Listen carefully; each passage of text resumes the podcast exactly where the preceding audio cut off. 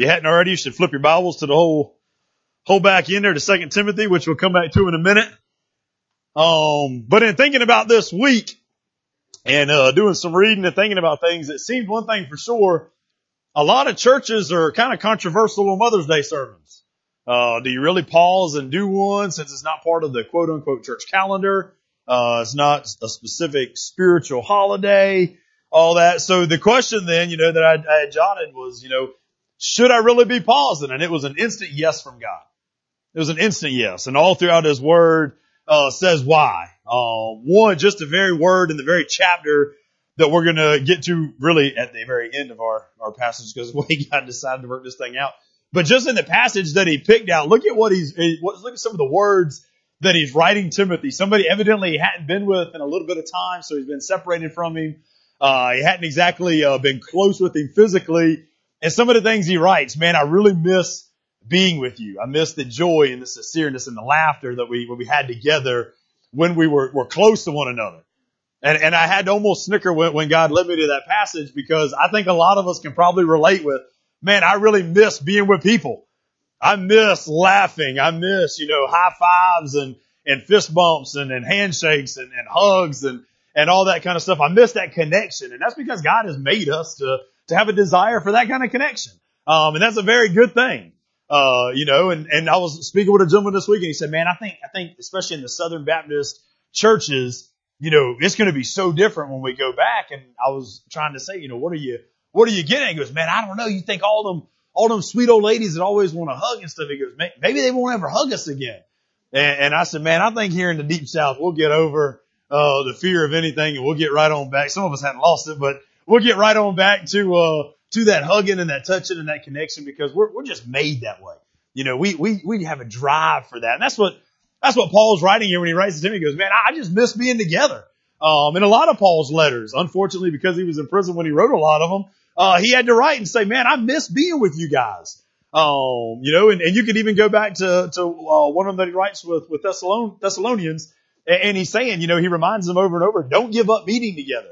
They had gave up meeting together because there was, there was a sickness and a disease, uh, running around and, and they didn't want to, you know, let that overtake the, the future of the church. So no, Mother's Day is not specifically on a spiritual calendar.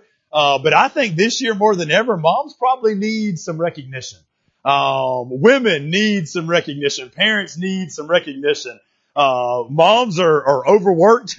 Uh, they're super lonely from being sheltered. Uh, this lockdown has been like a pressure cooker for a lot of people. Uh, it's allowed us to see the cracks and the crevices uh, in our in our marital relationships and also in our parental relationships. Uh, it's revealed to parents probably just how uh, much we rely on activities, just how much time activities take up.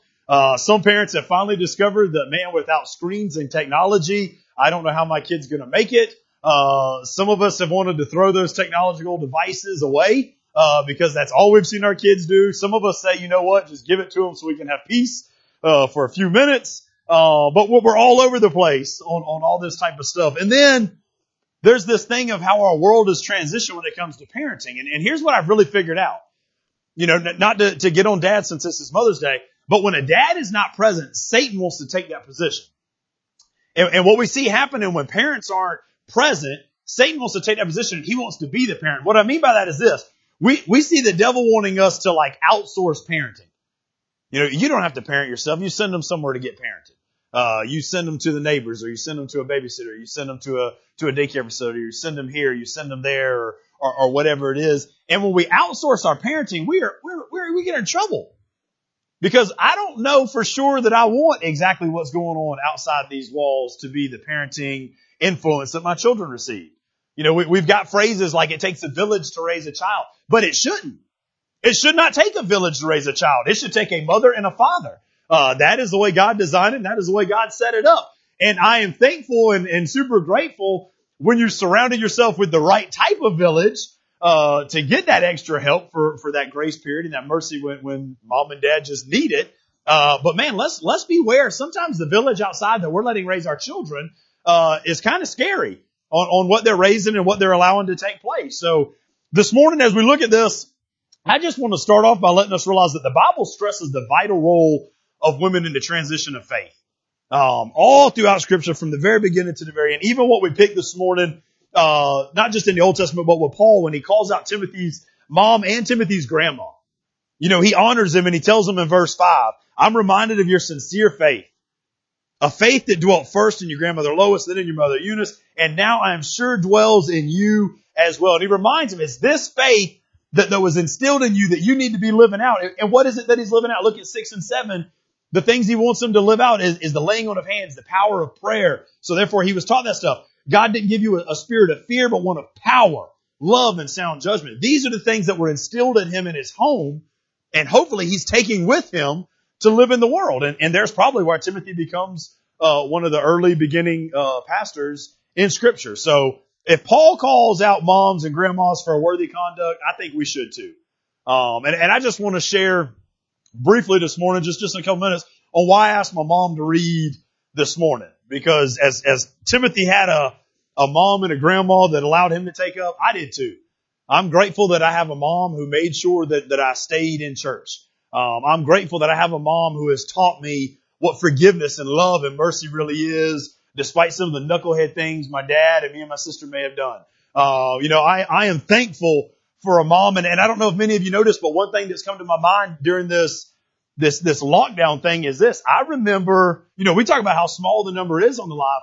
I remember sitting at the back of a bookstore right after the, the pastor had left Brookhaven and, and I was told, Hey, you need to preach so that we have something going on on, on Sunday and, and me being kind of awestruck by it. And I remember having about 10 people uh, out in front of you. And I'll be honest with you, you know, maybe I shouldn't have this thought, but in all honesty, when you when you work full time and, and you just had a baby, we just had Paxton at the time.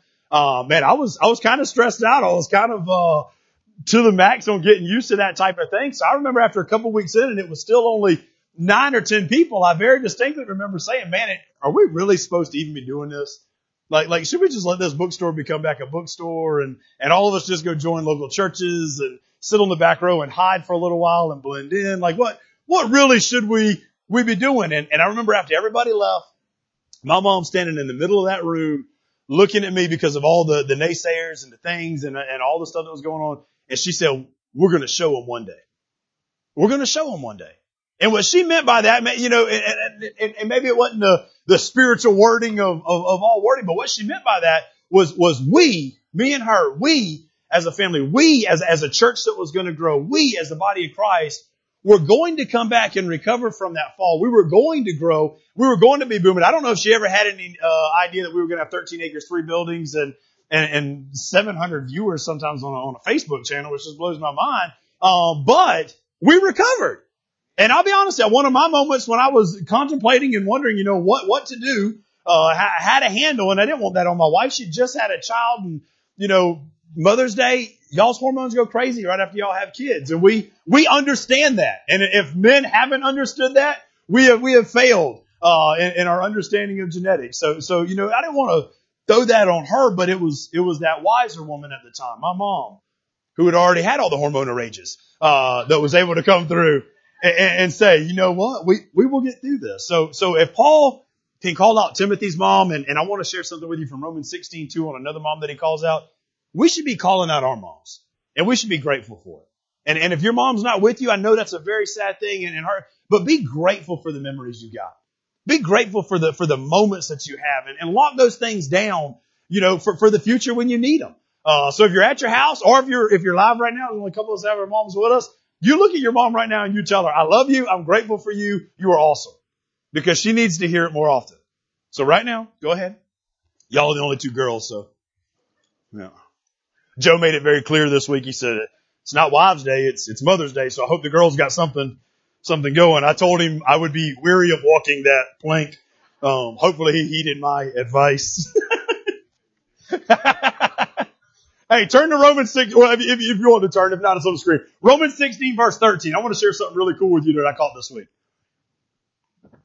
And I tell you, this morning is, just so you know where we're going, if you're wanting these, these five point things, we'll get to five points, but they're at the very end and kind of like a wrap up of all the stuff. Because God, God wanted me to tell all of us, I fully believe, on how important and how He looks at women, because that's how we should be looking at women. Uh, and then in doing so, we, we get some lessons from them. But here's what He says in verse 13. He says, hey, say hi to uh, Rufus and to his mother who mothered me. and to his mother who mothered me. Now, I don't know if you catch what he's saying here or how many of us, I, will be honest, I was kind of ignorant. I didn't even really know who Rufus was, so I had to go do some investigating myself. Uh, does anybody know who Rufus is? If you're at your house, you can pretend you know because nobody can contradict you till here in just a minute when I do. But if you go to Mark chapter 15 and a couple other things in scripture, Rufus is the son of Simon the Syrian. And if you don't remember, uh, Simon the Syrian was a guy who carried the cross of Christ for the last leg, uh, the, probably the most painful part of the journey on, on that Good Friday, uh, which means this, if, if I'm correct in, in, uh, using my biblical wisdom to, to understand what, what scripture's saying, if Simon carried this cross, I guarantee you, Simon went home and shared this experience with his wife, did he not? Right? I, I hope us husbands are, are bold enough in doing that. I, I came home and, and I shared with my wife an awesome F350 conversion dually that we did this week. I mean, it was, it was one of the first times it had been done locally. Uh, you know, we've seen them on the internet, but we had to take apart the front end and make it back to an F250 so that we could run 20 by 12s on the front and, and still keep the duals on the back. And it was 35s and, and it had a big lip on the front and a bigger lip on the back. And, and I was just excited and I was ecstatic and I, and I was wanting to make sure that post was worded right so people understood. And I handed her a phone. I said, Hey, you always like to proofread. So check this. And she tells me, I don't even understand what this means. all that excitement, all that ready to share. $5,000 package, people. And she tells me, I don't even understand what that means. Bubble popped. It was over. But my point is this. Cause she also got word this week that I got to buy a new tire machine this week because we broke one. But, so she gets the good and the bad. And if she gets the good and the bad, don't you think Simon probably went home and shared that same thing with his wife? Don't you think he went home and he said, you know what? It was the hardest thing I ever had to do. I don't know how Jesus had toted the cross as far as he did, but when he got to that last leg, he was weak and he fell down and he couldn't carry anymore. And, and the Roman guard, he looked at me and he pointed at me and he let me pick up the cross and he let me tote it the rest of the way. And, and let me tell you about this Jesus while I was toting the cross on, on how he was and how he was acting. Don't you think he went home and shared all this with his wife? And don't you think for a moment as a mama, when she saw this changed man, this changed husband, and, and that power and that moment of faith, don't you think she shared it with her kids? I believe so because her kids are mentioned in Mark chapter 15 verse 21, Alexander and Rufus. And most of the time people are mentioned in scripture because something significant took place in their life. What if the significant thing that took place in their life just to get their names mentioned in scripture forever was the fact that their dad toted the cross for Jesus just a little bit of the way and their mom then instilled these principles into them. And you're thinking, how do you know it was the mom that instilled these principles? Because when Paul then wrote his letter years later to the church, he said, hey, tell Rufus hello, but while you're telling him hello, please make sure to say hello to his mom, who was like a mother to me. This lady did something special. And we know that she did something special because she's, she's mentioned right there in this thing. Who's to say that this woman probably didn't even know who Paul was going to become but somewhere along the way, she came into an intersection with Paul and shared her faith with him. You know, I've often said that I believe it was that Stephen stoning is what first kicked into to, to, Paul's understanding of the gospel right before that Damascus Road experience. I mean, could you imagine looking at somebody you're commanding the, the murder of, the martyr of, and, and them smiling and looking at heaven and being like, all right, I'm okay with this. I'm, I know where I'm going. I know what's, what's up. That stuck in Paul's mind because he wrote about it multiple times. But here he's writing about a woman who, who stuck with him as well. So maybe she had planted a seed and maybe Stephen was just a little bit of water or sunlight or, or manure, uh, to, to make the seed grow. And then that Damascus Road is where it finally took off. But she did something significant in this and shared it with Paul. The great Paul, who went from, from terrorist turned into missionary. You know, and I think if that's something she did, I think, I think, I think it should inspire us all to understanding that women can teach and women can share their stories and women can, can make things grow without knowing who he would become. She made sure to let the most significant figure in the New Testament know about this Jesus, whatever part of it she knew. And if that's not enough, man, just, just look at what else God says. God says the great tool for salvation for the human race is going to come from a borrowed womb. He had to borrow a womb in order to accomplish his great plan. Look at Galatians chapter 4, verse 4. So really you could say this, and I know it's all part of God's plan, so you can do it anyway you want to, but you could almost say like God needed a, a mother's womb, a woman's womb, to get salvation to us the way it needed to come. But when the completion of time came. God sent his son, born of a woman, born under the law. He made sure that, that, that this was the way it was going to come through. Now think about this. Now we live in a, in a weird age, man. Probably an age most people ahead of us, and generations beyond us, would have never thought. We live in an age where sex is glorified and celebrated, but gender is confused. Motherhood is mocked, yet sex is still celebrated. And I just want to make sure we understand by what scripture says. God did not use sex to save the world. He used gender to save the world. There was no sex in his plan. God kind of jumped over sex and said, you know what? I'm going to bypass what the world would celebrate and look at as this great thing. And I'm just going to use gender. So while the world was worshiping sex then and still worships sex today, God skipped over that and dismissed all that. And he also dismissed what or used what the world dismisses as unimportant motherhood. I mean, look at it. it. It shocks people. They're not amazed by it anymore. Some people, you know, you tell somebody you're pregnant, unfortunately, like, oh, man, well, was it planned? Who cares if it was planned? It is a great gift. Like, if you're waiting to get ready, you're never going to have kids because you would never be ready for the things that, that they bring forth. Moms should be honored. God honored them, so therefore we should be honoring them. And then you look at Jesus' example in his relationship to women all throughout his ministry. He's empowering women for excellence. He's crowning them with honor. Look at, look at just some of the lessons we get from Jesus and his experience with women. He takes a woman whose husband had died, who's in utter poverty. Now I can't imagine, you know, that song we talk about, you know, fear being a liar because we're broken and I can't imagine where she's at. She's lost her husband. She, she's broke as can be. And it's her that God wants to use as an example to teach the disciples and the others looking about a giving heart. It's her when she drops her two coins in, two of the, the smallest amount you could possibly even give. And he looks at his disciples when, when others are giving big checks and, and giant amounts out of their wealth. And she's given all that she had to live on. And he honors her and he basically says this when he's talking to his disciples. He goes, that's the most awesome giver of the day right there. And you know his disciples, especially Judas, the, the little money gringing punk of the of the disciples. He, he's probably thinking at the moment, you know, I don't know if you understand Jesus, but we need bigger checks to make things happen. And Jesus saying, I don't need bigger checks. I just need obedient people that are that are going to give out of their heart. And, and, and it's this woman that Jesus chooses to teach his own disciples about the giving of a heart. Again, Jesus then has a conversation later with this Samaritan woman. She, she's a different race. She's a different religion. She's a different moral lifestyle. She's obviously different. I mean, she's got everything different going against her in a time when talking to different people was outlashed against. She's been through five husbands, yet she's living with another man right now that's not her husband. So she's not the type you Christians would be hanging out with. And, and yet here is Jesus empowering her and demonstrating to her the excellence of a heart that can win others for Christ. You say, well, what, how do you know that's what Jesus was doing with her? Well, well, let's look at it because after one encounter with Christ, book of John chapter 4. After one encounter with Christ, she goes back to her town and starts a revival. Chapter 4, verse 29. Come and see a man who told me everything I ever did. Could this be the Messiah? Now, was what he was calling her out on great things? Was he saying, hey, you're a beautiful woman. You're killing it as a mom. You're really doing a good job. No, the things he called her out on was, well, you've slept with, we're not going to use any names in here. You've slept with, uh, Lou. Oh, there's a, uh, he didn't sleep with that Lou. she called out five names. I just ruined that. Sorry. He called out five names. Then he called out the sixth name.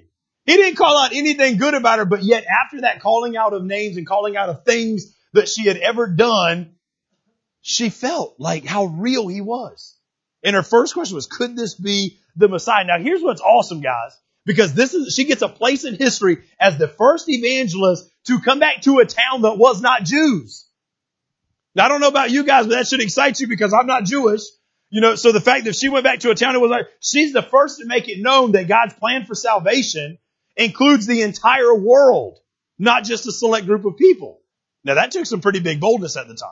And this is what we would call as, oh, just a, just a woman. Throughout Jesus' ministry, he transforms hurting women into women of excellence, women of honor, and women who are worthy of respect. There, there was a, a woman with the issue of blood for 12 years. There was a, a formal prostitute who, who just sat down and wiped and bathed Jesus' feet with her hair and, and perfume. They're turned into women of excellence in scripture. There's his own mother that God picks out, Mary, who teaches us exactly what it means like means to undergo excellence in suffering to do the will of God. We, we think of the birth that she had to go through, and don't get me wrong, I've, I've had the, I don't know if you want to call that pleasure. I've had the, the nightmare of experiencing and watching birth three times. Um, and, and it is beautiful, yes. No, malarkey, it's not. Uh, it is rough, it is crazy, it is chaos. Your little five foot three sweet woman will turn into things that you didn't know she could turn in. I mean, she's just as beautiful as she ever was at that moment. Um, and, and, she says sweet words and held my hand very softly and, and tenderly. And no, it was rough. It's crazy, but but here's the thing. So not only did she go through that, she also watched Jesus' life. She watched every time he fell. She she watched every time he learned to walk. She she watched every time he, he you know had problems with with the kids at school or, or, or whatever. She watched all that. She was there at, at a moment where they lost him. Any mothers ever experienced that? Uh, don't admit it if you had. That's bad. Oh, we got one that's bold enough. We've also experienced it, but we won't admit it. So, these are the experiences she had, and these sound painful, but let's be honest. She was also there at the death. Now, I don't know how many mothers have experienced that and how grie- grieving that could be, but I can't imagine that moment. She was a woman who was willing to surrender to God's way no matter what. She, she completely sacrificed her own will for God's will. What a great lesson we all need taught to us by a woman. Then, then there's Mary, Mary Magdalene, a woman who was demon possessed. She, she suffered, you know, physical or spiritual illness before she ever met Jesus. Then she's transformed into excellence as she meets Jesus and follows Jesus. She's there for all the ministry life. She's there through the crucifixion. She's there through the burial. She's there at the resurrection. And she's the one who's given the honor of all the people to say what Matthew 28, 6 says. He's risen. This was a woman that did this. So while we may commonly misconstrue what scripture says about women and we may have, you know, all these ideas and we may fail on the way we're supposed to, church, if we open our Bibles, husbands, men out there, boys getting ready to, to start dating women and, and learning to treat women the right way, if you will open your word and do things the way God has called you to do them, all the difference we could make. Now, now ladies, understand me. You don't need a man to make you feel significant. You need Jesus to make you feel significant. And that's it. But, but let me just be blunt and honest. When I read scripture, men, we are called to be a tool that God is using to make those women feel great. To, to honor them, to treat them with excellence and respect the way that he has. Why? Because God wants to use them too. And I'm talking use them for his purpose not for ours. Yet we live in a world that has failed to see women and girls the way that, that God has. We failed to see their true value. Instead, we, we injure them. We belittle them. We step on them. We wound them. We abandon them. We, we've, we've torn them apart at early ages, unfortunately, through crazy things that are going on in our world today. And if you are one of those women that is feeling that way, I want to make sure you know that God created you and has been searching for you to fulfill His purpose through you. And, and you don't need this world to do any of that. So, so point that way. Jesus is willing to heal you. He's willing to mend you. He's willing to bring you back to the glory that he intended to use you specifically for. To you specifically for, guys. He's got a spe- look at Jesus' ministry, by the way. He's got like a special place in his heart for women that have been through hell. I mean, really. Let's just call it what it is. He's got a special place in his heart for women who are hurting. For, for women who hadn't had the best luck with guys, for women who hadn't had the best luck with life, for women who were just in messed up areas in their life, and he wants to change them. And none of the women that he ever met did not leave him without being changed. Really, for that matter, no person that ever met Jesus ever left him without being changed one way or the other. Jesus was all about changing the lives of those that he met through. Even if we go back to the very beginning while we're talking about this thing of purpose, go back to the very beginning of scripture when God creates Eve, which by the way, he created Eve through Christ according to, if you tie the New Testament, and Old Testament together, right? What, what was his, his, his intention with Eve? He created Eve with intention of excellence. Excellence now. Understand this, women. You need to, that should be your word for the month right now. God created you with the intention of bringing excellence into the world. You're thinking, well, well how do you know that? Like, why, why am I more excellent than anything else? Well, well, let's look at what, what it says at the very beginning when he created. Was the world perfect when God created it? You should know this. All right. Yes. Yes, the world was perfect. God created everything great. It was the first time there was a perfect man, okay? So you women should have amen right there because that was the only opportunity you would ever have for a perfect man, right? That was it. Yet it's at this moment that in the book of Genesis, God says something's not good. It wasn't that it wasn't perfect. It was that it wasn't, and you look, you gotta look at the word good. It wasn't as good as it could be. So that means God is saying, you know what, this could be even better. So he looks at Adam, who was the perfect man, and he says, man, the perfect man is missing something. And he messed man up by inventing, no, I'm just kidding. That's not what happened. Get back to it. Here's what he really says though. He says, Adam needs something that will empower him to be more than good, which means the word excellent. Okay? So take this even further. The good thing or the excellent thing that was missing in Adam was Eve. Eve was created for glory and honor. Eve was created. Her mission was to take things from being good to being excellent. Women, that should make, that should make you feel real good. Because we had good things as men, but if we want excellent things, we need you in our lives. Men, you should amen that. Trust me. It will help you out for the rest of your lives. I'll give you one more opportunity, right? If you're at your house, you should amen it as well, right? We were good as men, but God said you need a woman to make you excellent as a man. All right. Any single dude should have been doing like a hallelujah dance just now and, you know, hopefully cheering it on so that women saw that. Know, we're open to, to understand it, right? Adam knew. Here's, here's what he knew. What did he know? He knew instinctively that he was supposed to honor and respect this woman. You don't see anything at the very beginning about Adam treating Eve the wrong way, yet you never saw God have to come down and say, now Adam, here's the guideline for how you're supposed to treat her. It was an instinct at the very beginning. It was an instinct. No, women do not come with instruction manuals. okay? It should be an instinct. And think about this. We know this is true because if you, if you are any, in any kind of relationship with the Lord, when you treat a woman bad, don't you just feel like a jerk? Like even, even if like all your buttons have been pushed to the limit and you can say, you know, I deserve to be able to lash out a little bit, you still feel like an idiot when you finally lashed out, right? You still feel like, you know, man, I really blew that, right? Kind of the same thing sometimes when we yell at our kids, right? We instinctively, instinctively know these things. And, and here's the beauty behind what Adam instinctively knew. And here's the beauty in, in, about yourself as a woman. Because you were created in God's image, you have the purpose of bringing good into the lives of others, not just your husbands, not just your significant others. We live in a day where the, the glory of woman, it's been messed up by an industry. It's been messed up as, as, as promoting you in, in, advertisements, as sexual objects used for pleasure, nothing more. And, and here's what we should look at with the Bible. The Bible doesn't give us any idea what Eve looked like. Now we joke all the time, and I believe she was perfect. I really do, because God created perfect things, right? But we don't know how tall she was. We don't know how short she was. We don't know if she was somewhere in the middle. In all honesty, we don't know if she was skinny. We don't know if she was fat. We don't know if she was shaped like a Coke bottle.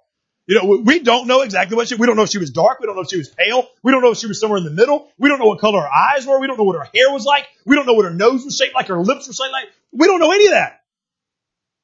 Because we get so caught up in all this, I'm glad to say that God didn't get caught up in it at all. Because Eve's glory and a woman's glory is not defined by her physical appearance. It's defined by how and what God made her for. And, and that's it. She brought into the world a new possibility of personal relationship. There have been no personal relationships until then. So you want to know why women bug you for conversation and, and women want to grow the relationship through communication and trust and, and all. That's what they were made to do. There was no personal relationships before women were invented. It was just Adam talking to himself. It was just Adam talking to animals. Uh, it was just Adam with nobody talking back to him, okay? Personal relationships didn't come about to Eve, so she was made to do this kind of thing. So cherish those personal relationships. She brought into the world a, a new thing. God created her with the ability to build relationships, which tells me this. God had a much greater purpose for women than sex. He had a much greater purpose for women than just procreation. And we look at this word and people use it all the time and say, yeah, she was just created to be my helper. Okay, well, you got helpmate, you got helper, you got what the Hebrew says for that, and then you got what we make that. Well, we make that into being something weaker, something lower, something maybe worth a, a little less and all that. And, and here's what I want to ask you. If that is true, if that is true, then why can you also note when you look up this, this, this Hebrew word that God is called a helper? Is God weaker? Is God lower? Is God of less value? Because Psalm 54 4 uses the exact same word that's used here when he calls even helpmate. God is my helper. The Lord is the sustainer of my life. Are we to say that God is lower than us? Are we to say that he is weaker than us? Are we to say in any way that he is worth less? Psalm 33:20. By the way, there's probably like 50 verses that say this. I just want to point out the two. We wait for Yahweh using his exact name. So there's no, no doubt which God we're talking about. We wait for Yahweh. He is our help and our shield. Same word right there. Helpmate. And shield. are we to say that God is weaker? Right? No. Now here's what we need to understand. There, there are times where we need somebody different than us to fulfill things we can't fulfill. Good example of this was yesterday. So I had the idea, got the new tube and a dirt bike tire for, for, for everybody to ride and, and I put it in and we didn't have a bike stand. So I said, well, I will hold up the dirt bike while you guys line up the little tiny washer on this side and the little tiny washer on this side. And we didn't take the caliper off. So you also have to slide the brake caliper through the disc that's attached to the bike wheel and line all that up just while I hold the bike. Now I consider myself pretty strong. I consider, and all talking physical strength, just being honest, not being rude or crude in any way. Let's just understand where I'm going. I consider myself to be much more macho than my, my little five foot three, 120 pound wife. Also, way more macho than her Marine sister, who is just as tiny. Okay, so I'm sitting there and I say, Matt, you know, no big deal. You bring it over. I'll hold this dirt bike up for as long as you need it held up. And you just line up all the stuff. We tried once. We tried twice. We tried three times. We tried four times. There may have been some kicking and squirming after that. So we said, you know what? Let's go eat and we'll come back to it. So we go eat, we come back and we have the idea. You know what? Let's bring those two tiny little five foot something, 120 pound women with us over there. Now I'm saying we sat there for 30 to 40 minutes trying to line this thing up. Didn't work whatsoever. All it did was make us not be the people we should be with words on the inside and thoughts we were having. Okay. Nothing was going right, but we were macho men. I was holding this whole dirt bike up. No problem. Right. And it just wasn't working. Even to the fact if you could say, well, well, well Matt, my father-in-law would, would be one of the smartest people I know, all kidding aside. So if we needed the brain power, we got that at the same time. We had it all. Except for two awesome helpmates. Because they came over there and it took about three seconds. They took their little tiny hands while I continued to hold the bike up and had those washers lined up and that bolt slid through and the caliper slid right on the, to the brake pads that, I mean, the, the rotor slid right onto the brake pads where it was supposed to be and, and everything was, was great. It took a couple minutes and it was all done. What I'm saying is this, don't you ever think a helpmate is less or weaker. They're just needed. There's going to be times in our relationships with people, whether it be your marital relationship or other, where, where, where someone is going to be the weaker one, someone's going to be the stronger one, or maybe sometimes some people is even going to be on the exact same level. But, but here's what I wrote down for, for Eve with Adam, and I'm so proud to say that God has done this with my woman as well. It meant that she could rise to whatever level of help Adam needed for the situation Adam was in. Think about that. She could rise to whatever level of help Adam needed for whatever situation he was in. Whether it be a dirt bike tire getting lined up or whether it be some motivation to get stuff going in life, right? Can your woman do that? Can your woman do that? Man, amen it, please. For God's sake, amen right now. Thank you. All right. Man, you guys are killing me. Right? Man, trying to help y'all out. Right? here's a, here's a more accurate depiction than if we look at it this way. Now, now this is awesome, I think, right? Eve wasn't just a helper, she was an empowerer then. She empowered Adam to go to the next level, right? She empowered mankind to go to the next level. Women have a great ability to empower and inspire others to rise above. Think about it. Think about it. You feeling bad, you feeling like preaching to 10 people ain't enough, even when it's the wrong thought to have. I'm not saying it was the right thought, even when it's wrong thought. There's a woman that'll come into your life and inspire you to put on your big boy britches and, and quit charging hell with your pants down from last week, right? She, she, she'll remind you, she'll remind you, pull your pants up, button them up, and let's go. We're going to do this. We're going to do this. Women have the ability to inspire people to rise above. That's what God created them to do. And I don't just mean if, if, if they're, if they're married. You don't need exactly a husband to be able to do that. A woman doesn't have to be married to empower others because she still empowers others for excellence. Think about it. Some of you women have been empowered by other women more than ever any man. She empowers other women. She, she empowers children. Think about it. I know women who aren't even technically quote unquote what we would call mothers, but they're the greatest empowers of children that the world has seen and the world needs. She empowers situations. She empowers the church. You know, I get asked all the time, well, well, what about what scripture says about women and the church? And here's my very first thing. Well, if men were doing it, women wouldn't have to fill in the shoes at all. If men were already stepping up to be who they should be, then there wouldn't have been a void for a woman to have to fill in, so we wouldn't even be having the conversation, correct? All right. That's a whole other bag of worms we could all open later, but let's just be honest about it. It wouldn't be a bag that we even looked at if men were doing what men were supposed to be doing. So women clearly empower the church. Women empower God's plan for the kingdom. Women empower all this. That empowering is what I believe is what got Paul to write the second letter to Timothy. And when he writes and he says this right here at the very beginning, he says a faith that dwelt in you. He's looking at Timothy's family tree. He's checking it out. And some of your translations are going to say lived, which is, which is just as accurate because that Hebrew word for dwelt, or Greek word for dwelt, I'm sorry. The Greek word for dwelt means to inhabit, to take up residence, to be at home with. So in other words, you could say that this verse is saying to house in you continually. It's there to stay. Faith didn't make a guest appearance a couple times a year in Timothy's home life. Instead, Faith was a full-time year-round resident that he got to see lived out in his grandmama and his mama. Lois passed on her legacy to her daughter Eunice. Eunice passed on her legacy in the same kind of faith into Timothy. And that's what Paul's writing. He says, your mother Eunice and now I'm sure dwells in you as well. His faith was instilled from these women in his life. And when he uses the word dwells for Timothy, it's a present tense word, meaning that Timothy's faith is alive and it's active because women put it there. We need to acknowledge the fact that sometimes our faith is alive and it's active because a woman has put it there. A mother's duty is to give a child a home of faith and faith a home to a child. That's, that's it. Now here's some of the principles we gather from that to, to kind of close us out. Number one, sincere Christ followers stand out.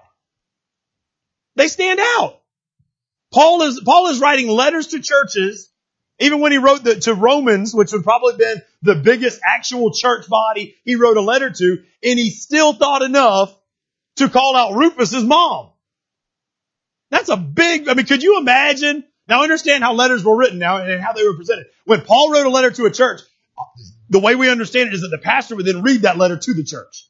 That would be part of their, their sermon time or their gathering or Bible study or, or whatever you want to call it, right? So could you imagine pastor standing up reading this letter where nobody else's name is mentioned until you get to Rufus's mom? You think that made her smile? I guarantee she felt awesome. You know what I'm saying? Like she was sitting there and, and Romans was called out for some of the bad stuff they were doing. So maybe, maybe they were already thinking, oh, Paul's going to get us. We dropped the ball here. We messed up. But then that cheerful, hey, he just called me out. You know, I bet she elbowed some of the gals on a row and, and, and she talked to some of them at the knitting club and the, the, the, the flip flop making team and, and, and the mask making team and, and, all that stuff. I, I bet they thought, she said, hey, did you hear how Paul, he remembered me? Did, did you notice that? Why? Because sincere Christ followers stand out. Paul's in prison, and this time at least it was a short time, and he even mentions also in this same book, uh, verse 15 and then at the end of chapter 4, he says, man, my friends have deserted me. But while I'm being deserted by them, I'm remembering Timothy and I'm remembering the women in his life. Right? Think, take this a step further. When we talk about sincere Christ followers stand out, we should stand out in a way where our standards are different. Paxton is, and, and Reed, well, all the kids really, they get to an understanding of what the rating for movies is. So they'll instantly say if we're flipping through, and, and here sometimes we're all messed up too, so I'll confess a little bit. They're flipping through and they say, ah, that's rated R, I know I can't watch it. If it's PG-13, he thinks he can ask. Because some of them are alright and some of them aren't, right?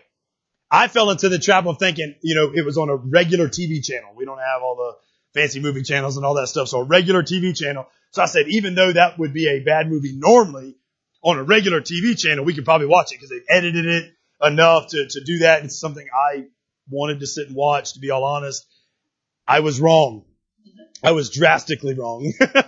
so we changed the channel very quickly. But, but here's the thing. Should we even be going by worldly standards when it comes to that?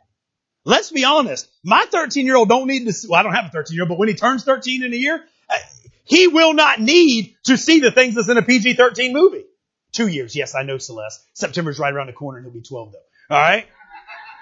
One year and three months. I'm sorry. I'm getting called out like a dad don't know his birthday, right? One year and three months. My boy does not need to see what's on a PG-13 movie.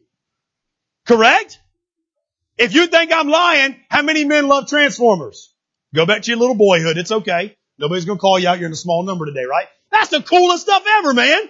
Robots transforming into machines and, and all that stuff. Now let's be honest. What's Megan Fox doing for you in that movie? Oh, no hands up. No hands up. Right? She, she's a great mechanic that was able to fix Bumblebee. Bull crap. right? I'm calling it. I'm calling bull on that. That is not the reason we like Megan Fox and Transformers. She's also the reason I don't know if I want my kids watching Transformers when they get 12, right? 13, 11, 10, maybe not even now. Maybe we will stop watching Transformers now. Right? Think about it, guys. Think about it. Be honest. Our standards need to be different. And when they're different, they're sincere. We don't need the world telling us our standards for our children. We, we don't need our children being raised by what psychology says. We need them being raised by what God's wisdom says. Right? I mean, think about this. All the time we're saying, yeah, but you know, psychology says that the, the, the child really needs what does God say your child needs? I'm pretty sure since he invented, designed, and made us, he's got a much better idea than some dude who went to school for four years, eight years, however long. I don't really care. Right? Am I right or not? All right. So sincere Christ followers stand out. We ought to be standing out. Our, our standards ought to be different. We ought to be, we ought to be growing up men, women, and everything all around where, where, and boys, girls, whatever, where they're able to say, you know what? I don't need to be around what's going on over there.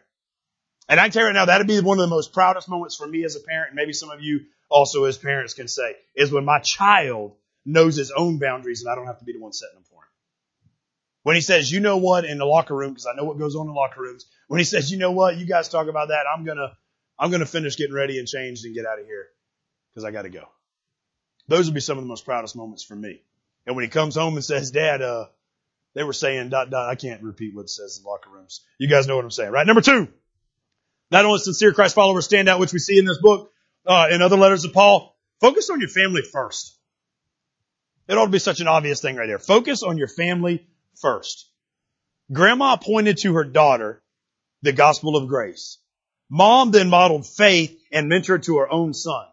The principle for us is that we got to focus our, our faith on our family first. Our family first. Now, whatever your family is, if that's people who come and hang out at your house all the time, if that's just you and the husband, if that's you and all the kids, if that's you and grandkids, if that's you and nieces and nephews that come over, whatever it is, if that's adopted families, I mean, look at how Paul calls out some of these women in these letters. He says, like a mother. Evidently they weren't his mother, but they had a strong enough spiritual relationship where he looked at them that way. So you don't have to be a biological mother for this to happen, right? You be a spiritual mother to some of these things. Be an emotional mother to some of this, this stuff that's going on. Your closest, you say we're supposed to love our neighbors. Your closest neighbors are your family. You don't get any closer neighbors than your own family. The character of our children tomorrow depends on what we cultivate in them today. The character of our next generation depends on what we're cultivating in the generation today. If we're going to live it out, I mean, I'm sorry, if they're going to live it out, we got to first pass it on to them. They can't live out what we're not passing on.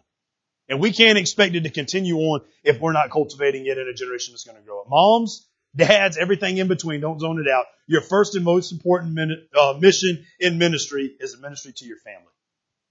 There's a Jewish proverb that says one mother achieves more than a hundred teachers. I believe that to be so true. Maybe we're seeing that panned out right now while we have moms instead of teachers raising our children in the homes for most of the day. Number three, Faith is both taught and caught. Taught and caught. Maybe you could, maybe should, maybe I should have reworded that. Maybe you should say faith is, is taught and then caught. Maybe that sounds better for you note takers, right? Look at what the verse says. Chapter, uh, chapter one, verse five. A faith, a faith dwelt first in his grandma and in his mom. And then he ends it with saying, I'm sure dwells in you as well. What he's saying is that faith that was taught, you caught. Timothy, you, you caught this thing because it was first taught to you and you knew that it was sincere. I'm going to tell you right now, parents, children know sincere faith versus fake faith. They watch it. They see it.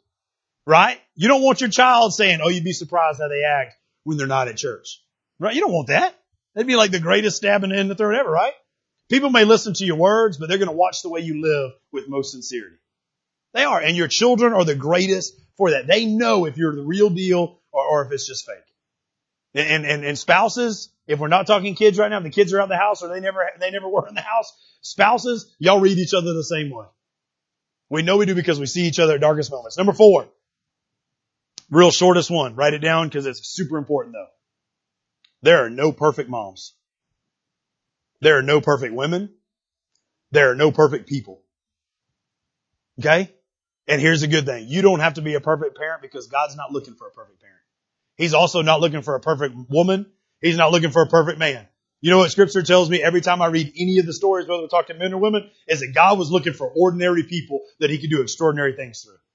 He was looking for ordinary circumstances where the most faith could be blown up for people to notice. I really like what Matt Chandler says about this. He says, God is awesome. You don't need to be awesome. He just wants you to be obedient. Now that's good stuff. God is awesome. He doesn't need you to be awesome. He wants you to be obedient. Sometimes we think we got to be the awesome one. No. Because if you're awesome on your own, guess who doesn't have to be there? Guess who you're not relying on? Right? Let God be the awesome one. Alright? No perfect moms. Number five.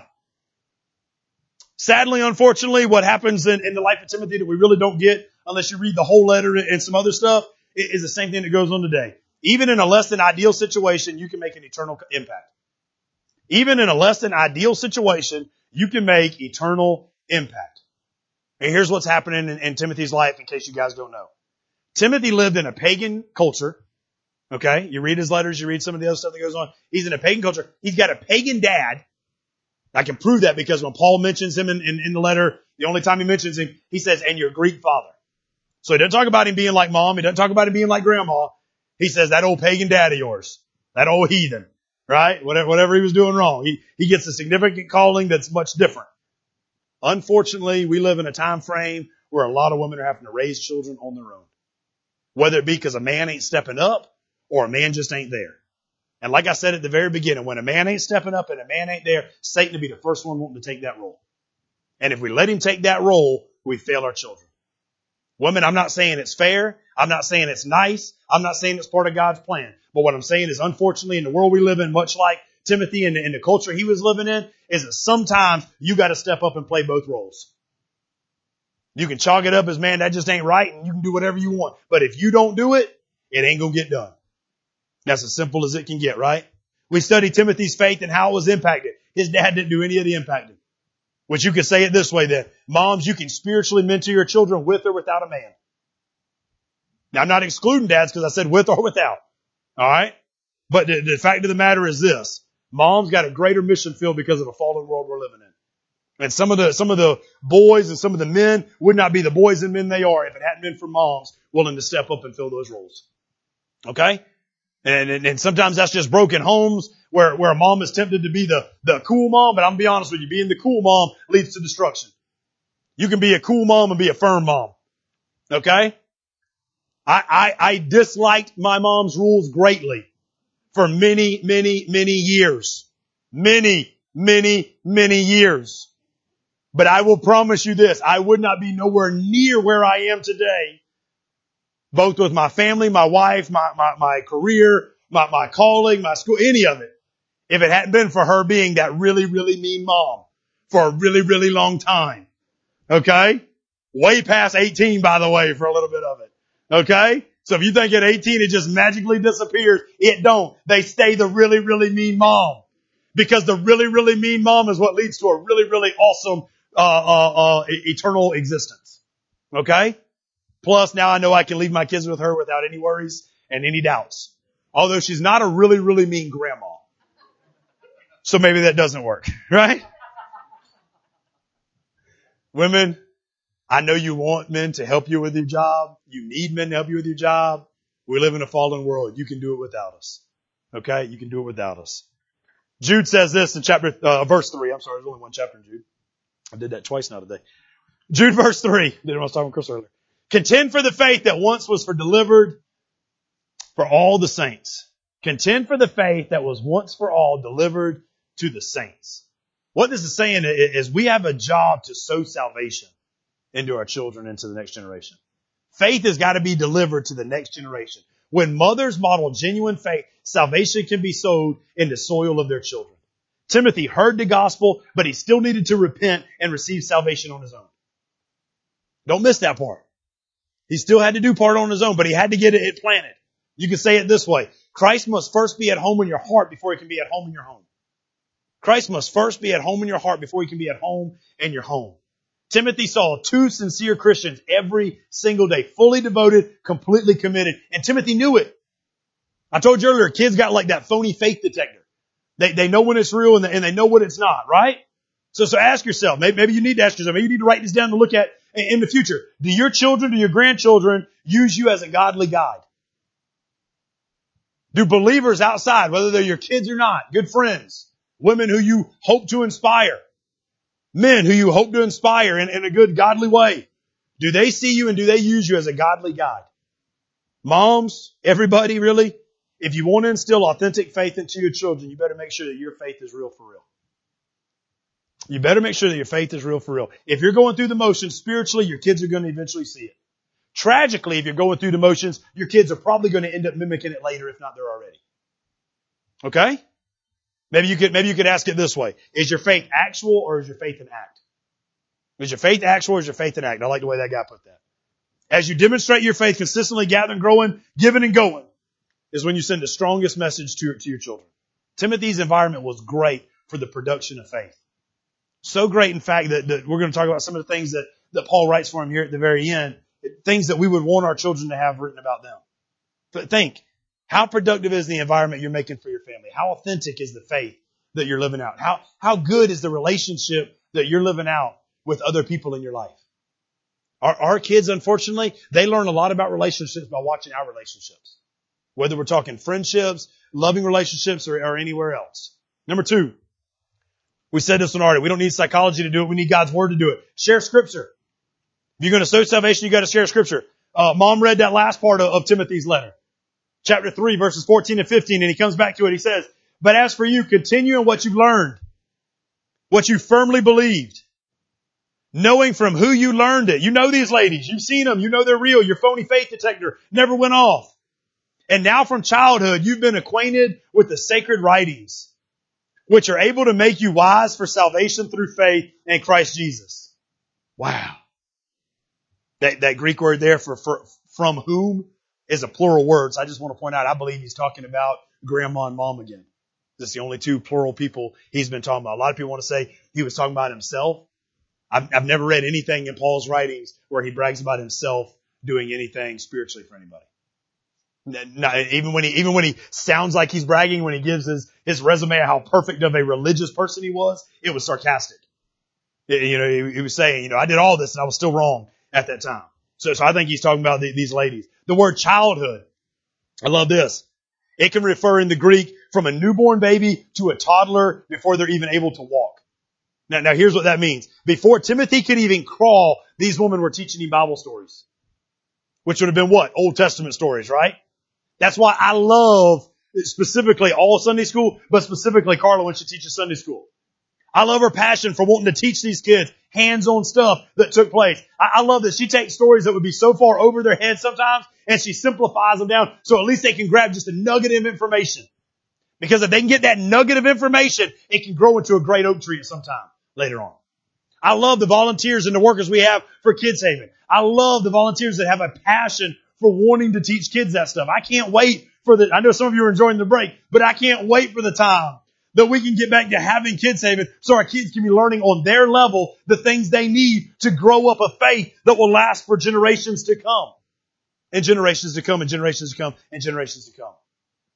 In Ephesians, Paul, Paul also writes, and this is harping on men, I guess, but he writes and he says, fathers, if you're not doing your job, it's going to not only mess up the next generation, but the generation after that, and the generation after that, and the generation after that. Meaning this, if he's talking about all parents and all leaders of, of children, all, all guiders of children, if we don't do our job, we're not just messing up the next generation, we're messing up their generation after that, and the generation after that, and the generation after that, and the generation after that. Which the opposite means to be true too. If we're doing it right, then we're growing them up the right way. Mothers, it's never too early to start teaching the Bible to your children. I love when, when, when, when, when we even had a, a baby in the belly and, and Crystal would, would talk to it and, and read to it and all. I thought that was the weirdest thing ever, to be honest, because who knows if they actually are hearing and, and seeing all of it. Studies say they do, so it was good. But I believe that's what instilled our kids to love to read and, and talk so very much. Um, yeah, so see, she did do something with it, right? It's also never too late if you hadn't started already to start teaching Bible.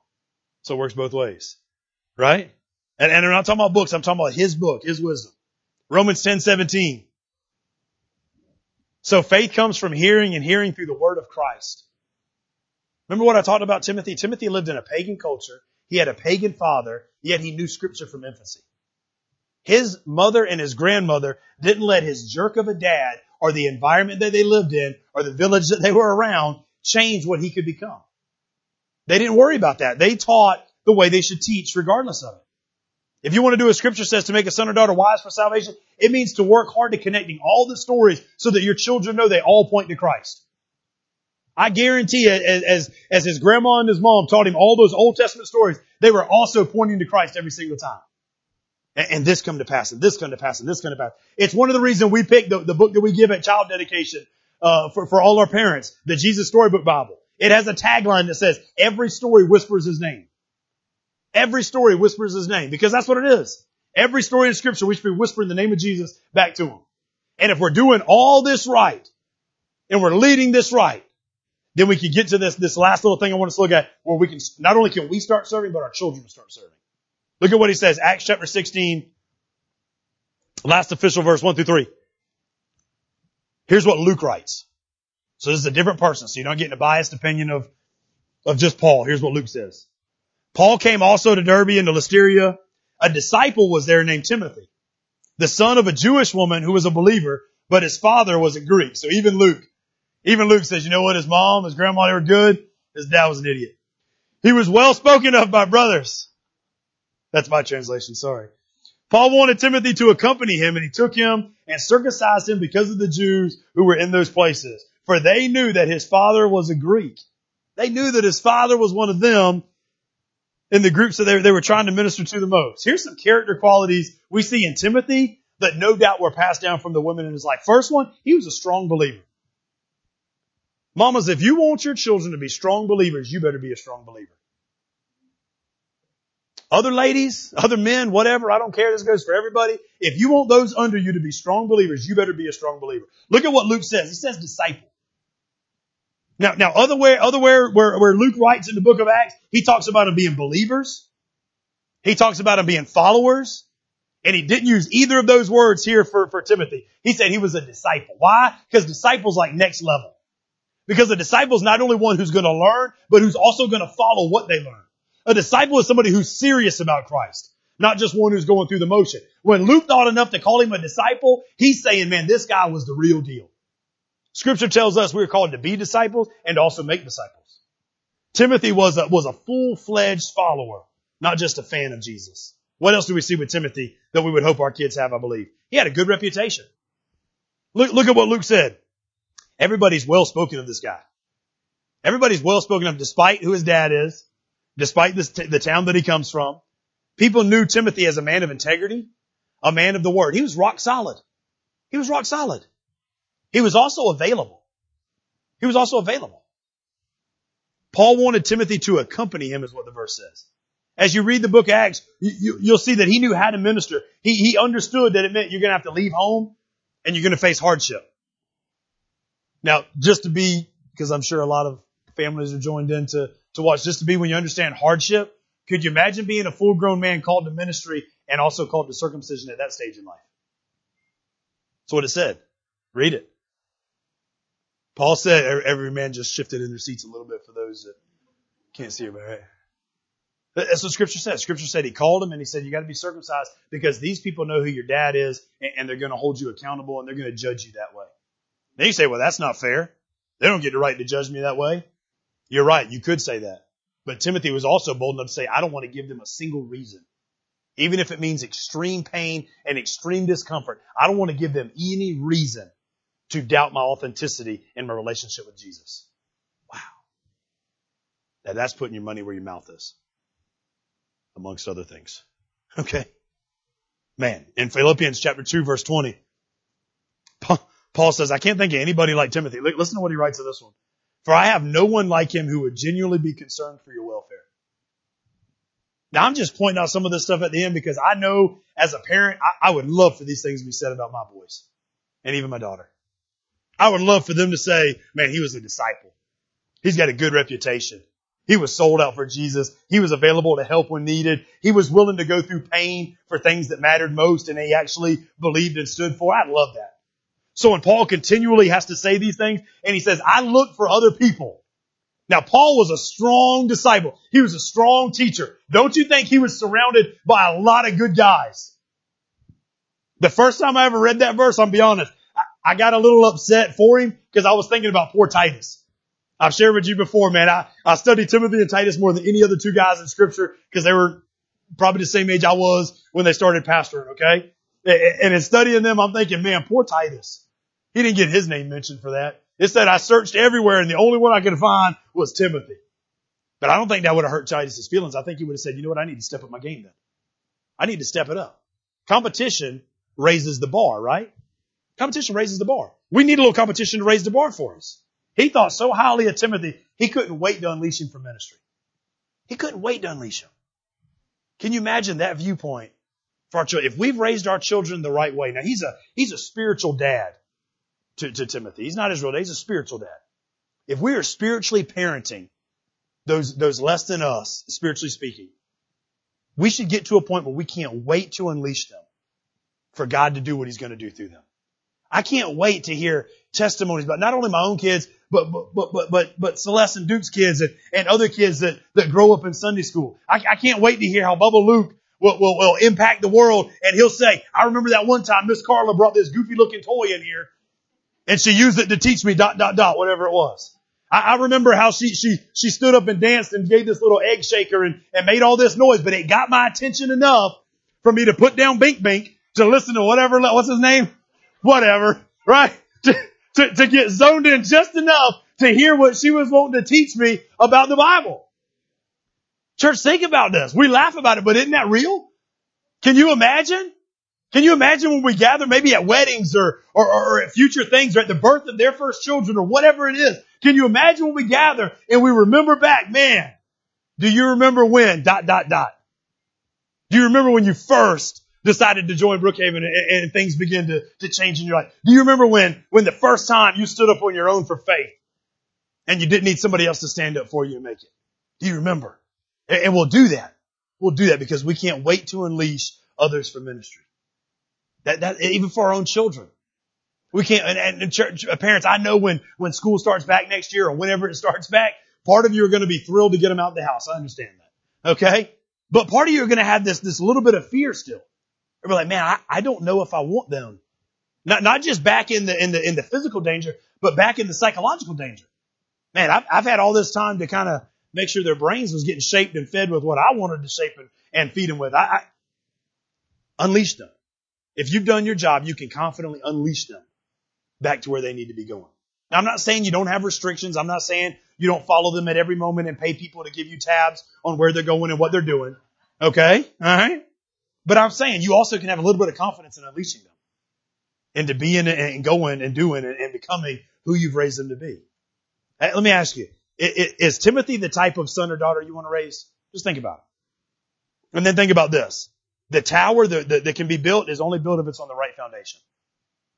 It's on the right foundation. That's on us. That's in our houses. Not our schools, not our books, not our churches. It's in our houses. And if you have a mother that's building that foundation, you better honor her. You better respect her. You better cherish her. You better thank God that she is a really, really mean person for a really, really long time. Right? Because it's what you need during this time. If you're a mom, if you're a grandma, you're on a mission, man. The values you're leaving your children are much greater than the valuables you're leaving them. The values you leave are much greater than the valuables you're leaving. Now I don't know exactly how proud you are or unproud you are, but I can't think of a better day to commit to being a better parent than today. I can't think of a better day to commit to wanting to spiritually mature people and spiritually parent others than a day like today when we look at those that have not only been actual moms, but spiritual moms to Paul. And if you're one of the brat children, I can't think of a better way and a better day than to start honoring moms. Let's pray. Father God, we thank you so much for this morning. God, we thank you for this day, Lord, that was decided years ago, Lord God, by a president that women needed to be honored. Got a president that probably saw them the, the same way that you and your son saw them in scripture, Lord God, that they needed to be respected, that they needed to be crowned, Lord God. Because the purpose and the calling, Lord God, that you have for them is far greater, Lord God, than what we've made it out to be. God, I pray that you use this morning, God. God, you use stories that we flew through all throughout scripture and you use specifically things that were written about Timothy, Lord God, in this letter from Paul. God, use them to inspire us, Lord God, to live for you in a way, Lord God, that will change everything. God, help us as parents, Lord God, to raise up children that we are proud to unleash into the ministry. And God, if we've been the knuckleheaded children, Lord, open our hearts and our minds to see that our loving slash mean parents, sometimes, matter of fact, all the time, Lord God, have our best interest, your best interest for us and their hearts. And that's the way they, that's the reason they are the way they are. God, we thank you. We love you. In your great name we pray. Amen.